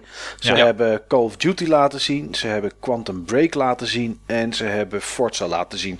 Alhoewel, laten zien, ze hebben wat trailertjes eh, gestart. Want ook toen de beste man voor Call of Duty zei... en nu gaan we kijken naar gameplaybeelden... heb ik geen enkel moment enige Nee. shot gezien van een first-person shooter. Nee. Nee, dat was gewoon een een en al trailer. En ik had ook gelezen dat eh, ook die EA-footage van die sportgames, dat het allemaal eh pre-rendered was. CGI. Nou, het Ja. zou me niks verbazen. Van, bij Forza weet ik het 100% zeker dat het eh, CGI was. Kon je gewoon heel duidelijk zien. Bij, eh bij Quantum sportgames... Break ook. Ja, het heeft gewoon zo'n zo'n gevoel. Je ziet dat gewoon zo duidelijk eraan af. En die sportgames, daar twijfelde ik dan nog wat over. Maar eh, dat, dat had ik bij die PlayStation 4 presentatie echt totaal niet. Had ik het alleen bij dat, eh, bij dat vervolg op die open world game met die eh, superhelden, Infamous. En voor de rest was alles volgens mij daar juist gameplay. Of in ieder geval in-engine. En ja, dat, dat had ik nu gewoon echt totaal niet. En het, dat kwam gewoon niet sterk over. Het, het stukje gaming wat erin zat, dat kleine stukje, ja, dat was ook gewoon echt niet goed. En Michael, wat dacht je zelf? Ja, nou je ja. hebt eh, denk ik nogal een mening klaarstaan, hè? Nou ja, dit is gewoon niks. Het is de Nixbox in plaats van de Xbox. Nou ja, het is een eeuwenoude grap. Inderdaad, om het een Nixbox te noemen. Hè. PlayStation fanboys die doen dat erg graag. Maar in dit geval hebben ze ook gewoon gelijk. Ehm, in het begin was ik nog redelijk gehyped. En dacht ik van nou, hè, ik zat vol spanning te kijken. Maar eh, toen ik op een gegeven moment op de klok keek en half acht was... en ik nog helemaal niets had gezien wat maar iets met games te maken had... behalve de controller... Ja, toen begon ik toch een beetje de moed te verliezen. Tuurlijk, ze hadden aangegeven... het draait niet om de games. Games komen tijdens de E3... Maar er lag helemaal geen focus op dat je kon gamen met het apparaat. En dat was Nee. gewoon waar het, waar het mis zat. Ehm, ze hadden gewoon überhaupt iets van gameplay kunnen en moeten laten zien. Maakt niet uit van welke game. Had die, die, die Frits van Call of Duty had die een controller in zijn handen gegeven. En had hem even een stukje laten spelen. Eh, had iemand eventjes een klein stukje op een track laten rijden van Forza er nog bij. En eh, had iemand een klein stukje gevecht laten doen in UFC. En het was totaal anders geweest voor de gamers. Inderdaad, wat, wat Steve zei, wat, wat gewoon duidelijk was, dit was gewoon een promopraatje voor de Amerikanen.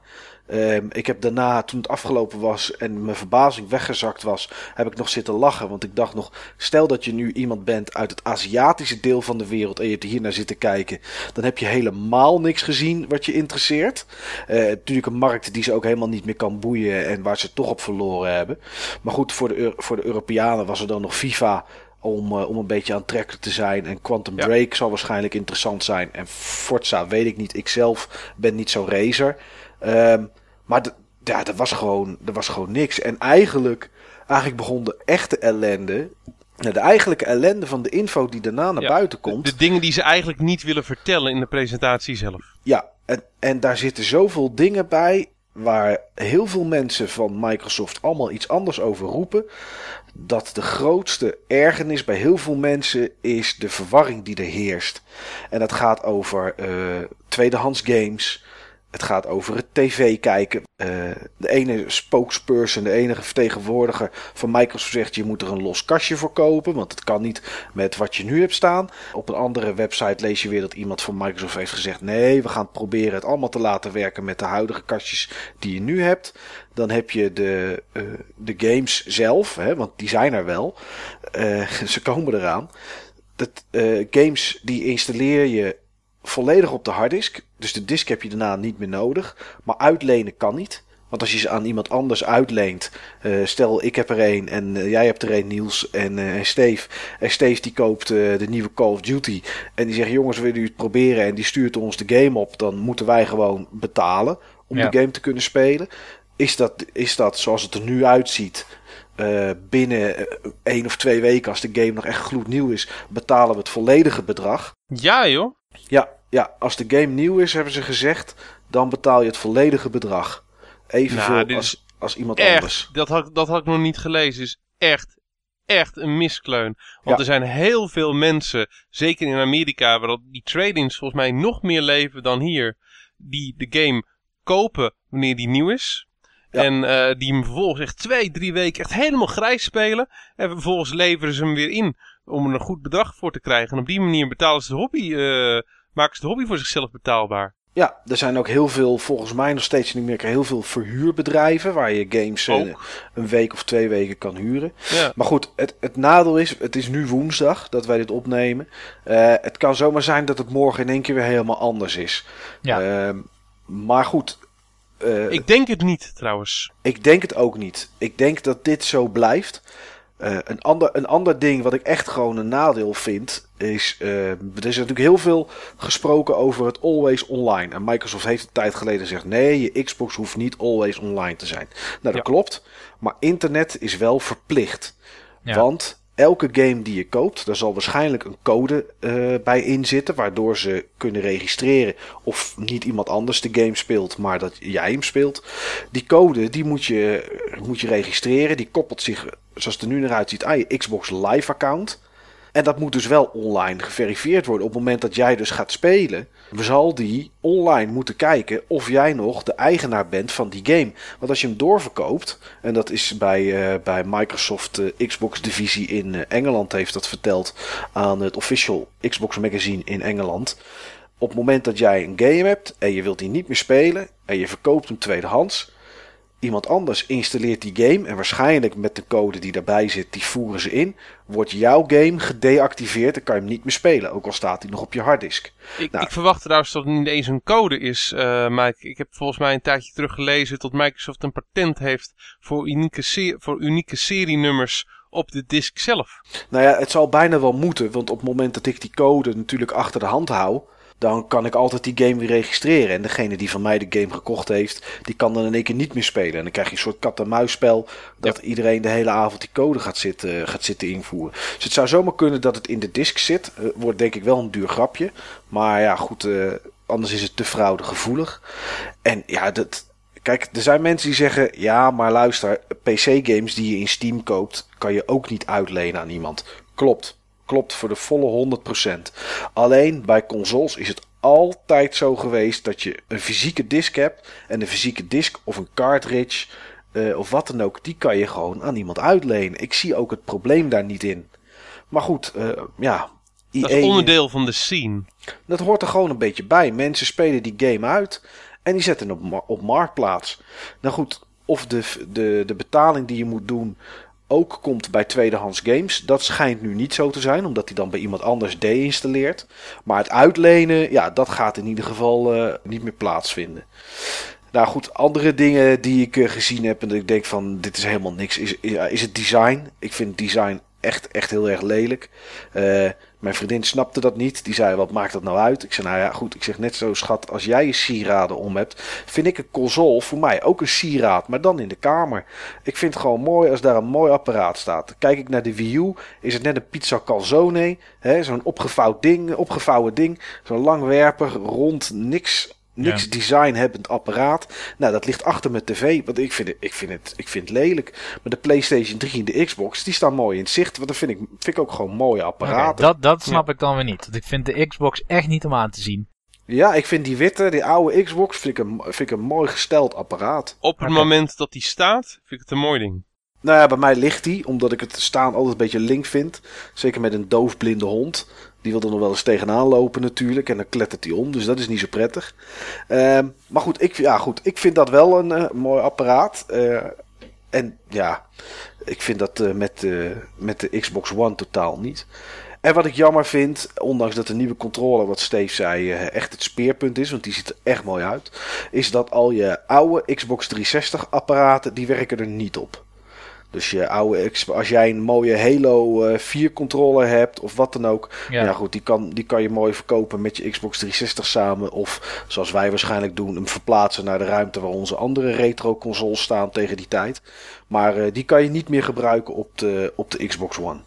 Dat Ja, werkt joh, niet. eh, sterker nog, ik ga hem niet verplaatsen, want ik heb er 165 games voor. Ja. Ik kan je wel zeggen dat ik ze niet allemaal uitge... 165 games voor? Ja, ja, dat is trouwens alleen fysieke games. Dat is nog zonder mijn download-titels. ah, oké. Ik was al dus bezorgd. Ik heb, dus ik heb er meer. ja, ik heb er meer. Ja. Maar ehm, nee, ik, eh, ik denk dat ik zeg maar inclusief mijn downloads eh, zit ik waarschijnlijk wel over de 200. Maar ehm, ja, ik kan je wel zeggen, die wil ik gewoon blijven spelen. En ik zie op dit moment niks in de Xbox eh, ten opzichte van de PlayStation 4. Waardoor ik twee spots zou moeten eh, wisselen. Zoals ik het nu zie, dan eh, komt die PlayStation 4 er gewoon in eh, op het moment dat die uitkomt. En die Xbox die komt dan wel een keer op het moment dat ik genoeg content zie die me overtuigt. Maar op dit moment heb ik dat nog niet gezien. Nou ja, dat zou de E3 kunnen zijn. Ja, want, zeker, eh, zeker hoor. Dat kan best wel snel komen. Kijk, we hebben tot nu toe nog helemaal geen content gezien. Nee. Er gaat content komen, dus misschien komt er gewoon straks hele overtuigende content aan. Maar ja, tot nu toe spreekt de visie. En er zit ook echt visie. En dat is in dit geval geen televisie, zoals bij, eh, bij Microsoft. Eh, spreekt de visie van, eh, van PlayStation, van Sony, nog gewoon veel meer aan. Yo, bij die show die ik toen gezien heb, er komt zeg maar gewoon een of andere echte nerd, een of andere engine gast, een of andere game developer komt gewoon het podium eh, op. Die komt gewoon vertellen, jongens, jongens, we hebben drie aandachtspunten en daar gaat het ons deze generatie echt om. Dat zijn A, de developers, van de developers moeten doen en we willen de developers willen we het eh, leven zo makkelijk eh, eh, mogelijk maken. Want dat is goed voor B, de gamers, dat zijn onze klanten. We willen die klanten met elkaar verbinden en willen die, die klanten waarde bieden. En dat gaan we door, doen door C, hele, hele gave games. En vervolgens laten ze daar een hele riedel van zien. Ze komen met een boel tech talk, cijfers om te laten zien, kijk, het is gewoon een gaaf ding. Het doet wat het eh, zou moeten doen. We hebben ons best eh, gedaan. En we hopen van tot, eh, tot de games dat, dat illustreren. En joh, en ik heb toen aan de hand van die show... heb ik ook direct eventjes wat collega's om mijn bureau gepakt. Van joh, kijk, kijk, moet je zien. Watch Dogs, dat is gaaf. Kijk, nieuwe Killzone, ziet er mooi uit. Kijk, dit moet je zien. Kijk, joh, wat, joh, wat moet ik nu zeggen? Joh, kijk, TV, TV, TV, sports, Ja, nee, dat is... Call dat, of Duty. Wat ik dus wel typisch vind, is dat eh, Microsoft nu een soort speerpunt gebruikt die Sony in de vorige generaties heeft gedaan. Ja, grappig hè? Ja, Ja, de vraag is wie komt er dan beter uit de bus deze ronde? Was Sony te vroeg of is Microsoft nu eh, te laat? Want kijk, voor films kijken en dat soort dingen, eh, tuurlijk zijn Hulu en Netflix zijn natuurlijk super mooi, maar wij hebben het niet. nee, klopt. Hier is het niet. Zelfs als ik op internet al wil kijken naar een, een aflevering van een serie of soms een trailer, krijg ik al de melding: je mag dit niet bekijken vanuit jouw land. Nou ja, dat is natuurlijk belachelijk. Dus wij hebben helemaal niks aan die features. Nee. Wij zitten hier echt te wachten op games. En ja, Microsoft heeft aangegeven, hè, 21 mei niet om de games, E3 wel. En er is al gezegd dat Microsoft zelf in het eerste jaar dat de Xbox uit is met 15 exclusieve titels alleen al uit eigen studio komt. Waarvan er 9 nieuwe games zijn, dus nieuwe producten, nieuwe Ja. IP's. Nou, dat was Quantum Break was daar er dan, eh, dan één van, van, eh, van Remedy, de gasten van Alan Wake en eh, vroeger van Max Payne. Eh, Rare heeft al vandaag laten weten dat ze tijdens de E3 met een nieuwe game komt. eh, wat meer van Rare is dan Kinect Sports, om het er maar even zo te noemen. Volgens mij hebben ze ook gezegd gebaseerd op een oude IP. Ja, Oké. Zeer waarschijnlijk of Killer Instinct of Banjo-Kazooie. ja, ja, of misschien Conker, dat zou ook nog kunnen. Dat zou ook eh, kunnen, dat is optie 3 inderdaad, ja. Ja, maar goed, die komen dus met iets nieuws. En Microsoft schijnt van de presentatie die iets van twee uur gaat duren. Tijdens de E3 schijnen ze met 90 minuten aan gameplay beeld te komen. Nou, als daar nou echt gewoon de hele, hele toffe content tussen zit. Dan heb je kans dat het, dat het voor mij lastig wordt welke van de twee ik straks moet halen. Al neig ik op dit moment meer naar de PS4. Maar ja, dat komt puur door gisteren. Als ze gisteren wat anders hadden laten zien. En ze hadden daar wel gewoon die nieuwe game van Rare gezien. Ja, een Halo 5, dat hoeft voor mij niet, want dat vind ik niet interessant. Maar als ze de nieuwe game van Rare hadden laten zien. En ze hadden misschien wat gameplaybeelden van Quantum Break laten zien. Dan was het heel anders geweest. Maar nu is er voor ons Europeanen die, van die services die ze, die ze aan gaan bieden. Zoals een dreamteam van je NFL. Nou, ik kijk geen NFL. Ik heb geen dreamteam. Ik weet niet eens wie die gasten zijn. Het is voor ons niet nuttig dat ik NFL ga kijken terwijl ik met jullie ga zitten skypen om over de wedstrijd te praten. Het, dat is Nee. niet voor hier. Joh, over dat Skype eh, gesproken. Ik vond het zo gênant. Je kon zo duidelijk zien dat het Skype niet live was. Dat hij gewoon reageerde op filmpjes die opgestart werden. Net zoals dat er zeg maar uh, bij zijn spraakcommando's. Je weet gewoon, er zit achter schermen gewoon een mannetje. En die zit gewoon echt te wachten op een woord waarop hij mag klikken. Ik vond het zo gênant allemaal. Ja, niet omdat het misschien niet werkt, maar het werkt in die ruimte gewoon niet. Nee. Dat heb je met de Wii, heb je dat natuurlijk gezien, hè, met al die presentaties op het podium. Ja. Mensen met Wii U's, met Wii Modes, die stonden, die stonden te rommelen. We hebben het bij Sony gezien met eh Book of Spells. Dat werkte ook niet op het podium. Daar zaten ze ook te schudden en, en te zwaaien. Dus tuurlijk zat er iemand achter die dit soort commando's deed. En het zag er heel indrukwekkend uit hoor. Dat hij met zijn handen in de lucht een soort slide of een soort pinchje deed. Wat je van de iPhone kent. En dat je dan je browser klein maakt of je film. En dat soort dingen. Maar ik vraag me echt werkelijk af wie er voor zijn Xbox zit voor de tv. En dan zegt eh, Xbox Play Movie. En dan na drie seconden denkt: Oh wacht, eh, laat ik even die trailer kijken. En dan een internetbrowser ernaast zet. Met iemand gaat skypen. Terwijl die film kijkt. En dan in één keer denkt: Oh, er is wat op tv. Xbox Go TV. En dat er alles in één keer weg is. Ik Ja. begrijp wel waar dat vandaan komt hoor. Ze proberen gewoon een tabletachtige omgeving eh, te creëren. Wat ik al zei, het is gewoon een tablet aan de muur. Joh, eh, dit is hun grote concurrent voor de tabletmarkt. Ja, maar voor wie is het nuttig dat je film Ja. kan kijken, kan skypen tegelijkertijd? Lijkt mij ook niet als ik een film zit te kijken. Zit ik een film te kijken, Skype, pleur op. Gaat Ja. juist uit. Ja, ja, met telefoon ook. Die leg ik ook het liefst zo ver mogelijk weg. Ja. Maar Nou ja, goed. ik begrijp wel waar het vandaan komt. Want je ziet dat mensen steeds meer gaan eh dual tasken. Dat ze een film kijken, tegelijk iets aan het opzoeken zijn. Op, eh, op hun tablet bijvoorbeeld. Maar de film kijken ze dan op tv, hè? Ja, ik kan je Ja. één ding vertellen, hè. Not Mhm. in my house. Oké. Niet bij de Van Bunschoters. Nee, echt niet. Nee, nee, nee. Ik vind het verschrikkelijk. Ik, ik, goed, mijn vriendin luistert niet zo heel vaak naar de podcast, dus ik kan het best zeggen. En ze weet het ook. Op het moment dat wij film zitten te kijken, is het mond dicht. Ik wil film kijken. Maar joh, de noemer voor deze trend, dat is gewoon second screen. En dat is gewoon niet voor niks. Dat, dat doe je gewoon op je tweede scherm. Dat doe je op je smartphone of op je tablet. En die heeft iedereen. Iedereen heeft een smartphone. En die, die tablets, dat gaat gewoon zo gigantisch hard. Er worden op dit moment tussen 6 en 10 uur 's avonds in Nederland op wekamp.nl meer dingen besteld van een tablet dan vanaf een eh, PC, eh, vanaf een klassieke PC. Dat geeft wel aan hoe hard het gaat met die tabletmarkt. en hoe intensief de kleine groep mensen die nu nog zijn ding heeft, wat straks een grote groep mensen is, hoe intensief ze die gebruiken in de, in de uren dat ze er toegang eh, toe hebben. Ik vraag me echt af of, of mensen hier echt op zitten te wachten hoor. Ja, ik weet het niet. Eh, Tablets groeit inderdaad. Eh, Ja. Mijn moeder heeft er ook een. En eh, nou, die doet niks anders meer. Die kruipt niet meer achter de PC. Die is voor mijn vader. En mijn moeder die, die zit inderdaad achter de tablet. Dus ja, dat gebeurt allemaal wel heel veel. Maar op het moment dat ze goede tijden, slechte tijden zitten kijken, zit ze toch niet ondertussen op de tablet eventjes te googelen. Nee, oké. Nou, wat Maar voor sieraden je, iemand Je moeder heeft. is niet een jongere. En die jongeren, dat zijn met name gewoon die jongeren die op die manier aan het multitasken eh, zijn. Ik denk dat het vooral de leeftijdscategorie eh 12 tot, eh, tot 32 eh nou, daar is. valt mijn moeder net binnen hoor. Ja, dat, dat- nee, maar ik denk dat mensen daar op dit moment genoeg oplossingen voor hebben. En ik denk dat met name gewoon eh, dat fysieke gevoel van zo'n ding in je handen waar je, eh, waar je mee opereert, dat het toch in sommige opzichten prettiger is dan een beetje in de lucht met je handen staan te wapperen. Ja, nou ja, goed. Eigenlijk kan je naar de presentatie van Maar gisteravond ik zeggen. heb, het, ik heb het nog niet op die manier kunnen testen. Ik heb natuurlijk wel met eh, Connect gewerkt. Ik weet, Connect werkt niet snel, intuïtief en precies genoeg. En kent niet genoeg commando's en mogelijkheden om dit op een fijne manier te ondersteunen. Connect 2, veel preciezer. De specs klonken indrukwekkend. We hebben nog niks ervan gezien van hoe het werkt. Maar de specs van Connect 2 klonken indrukwekkend. Dat moet ik ze ook dan wel nageven. Maar ik zie graag op de E3 wat ze daarmee doen. Ja, nee, voor mij is sinds gisteravond de console eh, ge- geen spelcomputer meer. Dat is wat ze eigenlijk gedaan hebben. En eh, dat Hun, hebben ze. con- hun console is geen nou, spelcomputer. hun console, ja. Ze, ze waren ook echt natuurlijk in die markt gestapt om uiteindelijk op dit punt uit te komen. Dus Ja. altijd, altijd hun doel eh, geweest. Dus joh, doel bereikt. Maar nu moeten we ook gaan kijken of dit doel zinvol was. En of consumenten er op dit moment op zitten te wachten. Joh, Ja. Als ze vijf jaar eerder geweest waren hiermee, was dit revolutionair eh, geweest. Was dit echt gewoon hartstikke, hartstikke gaaf geweest. Had ik zoiets van, Wauw.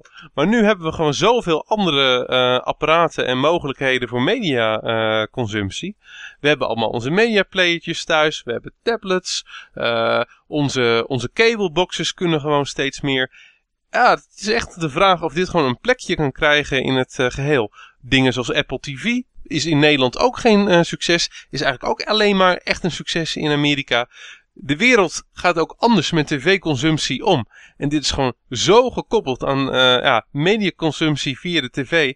Ik vraag me echt af of daar over vijf jaar nog een plek voor is. Want alle trends die ik al jaren zie, is dat mensen steeds korter met tv uh, bezig zijn en steeds langer met andere dingen. Dat klopt, maar daar hebben ook de andere twee consoles last van natuurlijk.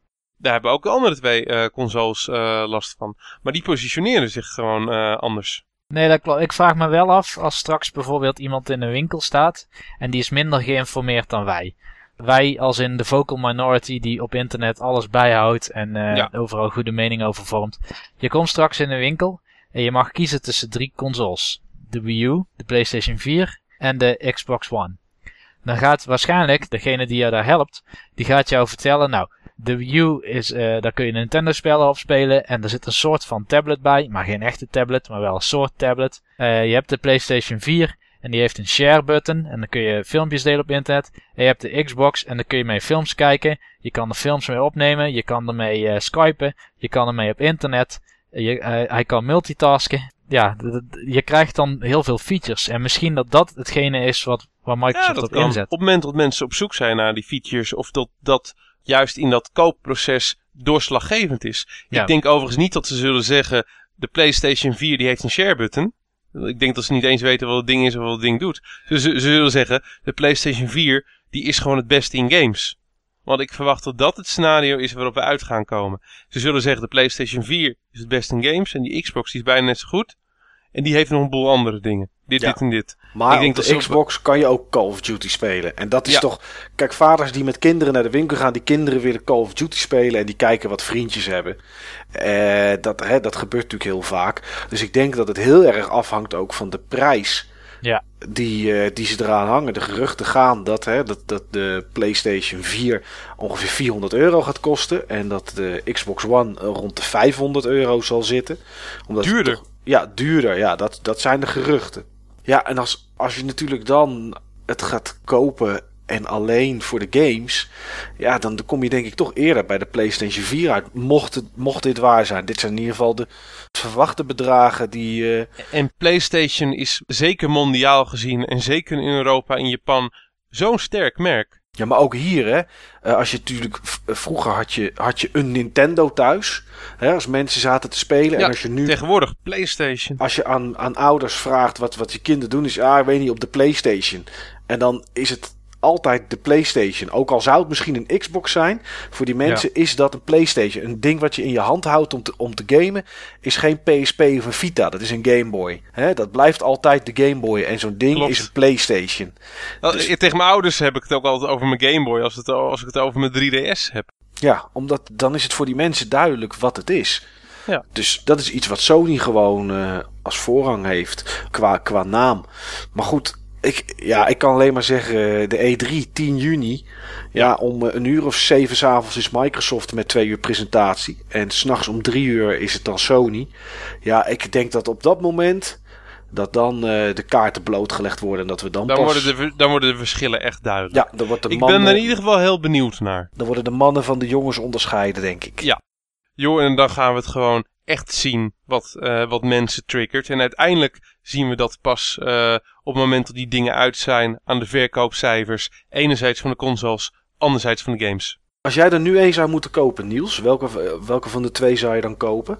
PlayStation 4. Oké, okay. en puur omdat het daar om de games draait? Ja. Oké, okay. en vanuit een, een ont ontwikkelachtig oogpunt? Wat jij ja, de PlayStation hebt? 4 is ook voor wat ik ervan weet wel wat krachtiger. Dus okay. daar ga je iets mooiere graphics op zien.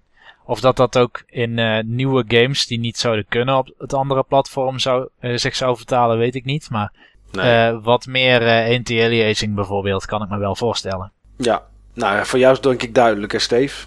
PlayStation 4. Ja, nou ja, dat is het voor mij ook. Maar dat is echt op dit moment, op het moment van dat, de, dat de content opeens heel veel verschil maakt. Maar dat denk ik eerlijkheidshalve niet. En als het verschil ziet, eh, zou maken, zie ik het eerder gewoon de andere kant op. Als Microsoft geen briljante troeven eh, achter de hand heeft, dan wordt het de PlayStation 4. Waarschijnlijk komen ze uiteindelijk er wel allebei hoor, maar dat zal wel een tijdje duren. Ik moet wel eerlijk zeggen dat het niet zozeer eh, de console zelf is die mij neigt naar PlayStation 4. Want het zijn echt wel de, de games die ik verwacht dat erop uit gaan komen. Eh, Ja. De console zelf boeit me eigenlijk niks. Het maakt me echt niet uit wat voor technologie dat is. Want uiteindelijk gaat het mij maar om één ding. En dat is de, de IP's die ik daarop kan krijgen. Dus de, ja, de, de games, Ja, de reeksen. de reeksen inderdaad. Nou, ik moet heel eerlijk zeggen, als ik kijk naar de Sony exclusives en de Microsoft exclusives, ehm, is het bij Sony een Gran Turismo, boeit me niks. Een Drive Club die ze hebben laten zien, boeit me ook niks. Eh Knack die ze hebben laten zien is leuk, maar zou voor mij af mogen vallen. Eh, alleen Infamous, wat ik tot nu toe gezien heb, is interessant. Eh God of War is, Killzone? is matig. Killzone boeit me helemaal niet. Vind ik geen leuke reeks. Ehm, en als ik dan kijk naar wat Microsoft zou kunnen brengen. Die komen dan met een game van, van, van Rare. Ehm, ik kan me voorstellen dat ik wel een beetje fan ga worden van Quantum Dream. Puur omdat ik Remedy een enorm goede studio vind. Eh, al viel Alan Wake me na een 8, 9 levels wel tegen. Omdat het een beetje, een beetje heel erg veel van hetzelfde werd op dat moment. Maar ik kan zomaar kan ik me voorstellen dat Microsoft met leukere exclusieve games van zichzelf komt voor mij dan de PlayStation. Dat zou zomaar kunnen gebeuren. Ja, dus jij zit waarschijnlijk ook niet naar een day one aanschaf te kijken. Voor één van de twee wel. Voor Eén één van, de, de twee wel. oké. van de twee koop ik op dag één. En eh, nou ja, ze komen alle twee later dit jaar. Dus het zal, het zal niet heel veel schelen, denk ik, dat ze hier uitkomen. Eh, waarschijnlijk zal het alle twee in, in november zijn, gok ik zomaar. Eh, of misschien eind oktober, beg- begin november, eh, daar ergens in de buurt. In december is nooit zo slim, want er is Nee. in Amerika Thanksgiving geweest en, en dat soort dagen. Dus Ja, dat, is- dat is niet zo slim. Ho- Hoewel ik volgens mij me wel kan herinneren dat de Xbox 360 begin december... 17, de, 17 december staat mij bij. Hier in nee, Europa. eerder. Eerder. Ik, denk, ik denk rond 10 december eh, in Europa in de tijd is gereleased. En dat was ook dat, hè? dat was Europa. Waarbij dat eh, Thanksgiving seizoen niet speelt. Nee, maar in Amerika was die toen al wel uit volgens mij. Klopt ja, toen was die net Ja. een maandje of anderhalve maand uit. Ik had alle reviews ook al gezien. Ik wist welke games goed waren. Ja. Maar goed, dus het, eh, een van de twee koop ik op dag 1. Als het me lukt om voldoende geld opzij te leggen voor die tijd, dan koop ik ze misschien alle twee wel op dag 1. Ehm, maar een van de twee wordt het. En ik neig op dit moment meer naar de PlayStation. Om, ja, die hebben gewoon iets met gaming laten zien. En dat heeft ja, Microsoft voor mij eh, nog niet. nou eh, jongens, weer bedankt. Ja, heel graag gedaan. Dat is een eh, erg interessant onderwerp om, eh, om even over gedachten van te wisselen met elkaar. Eh, en sowieso een heel actueel eh, onderwerp. Als het goed is ook nog wanneer we deze uitzending kunnen releasen. Ja, Ja. waarschijnlijk komt er dan nog steeds nieuws binnen op de verschillende websites. Nieuws die, waar we nu nog niets van hebben gehoord. Die waarschijnlijk niet onze mening drastisch zal veranderen. Nee. Maar misschien een klein beetje bij zal stellen. Joh, eh, Mike maakt er een hele mooie samenvatting van op eh, In The Game. En als we hem liever aankijken, schrijft hij ook nog een stukje voor Buttonbashers. Nou, ik denk dat dat moet lukken. Oké, dan sluit ik bij deze af. Iedereen weer bedankt voor het luisteren. En Mike en Steve, bedankt voor de interessante discussie weer. Graag gedaan. Ik zie jullie volgende week weer. Oké, tot dan. Hoi hoi. Je mag dit Klopt. niet beka- bekijken. Van, nou, je mag dit niet bekijken. Wacht even, ik moet even boeren, jongens. Ja joh. Knip.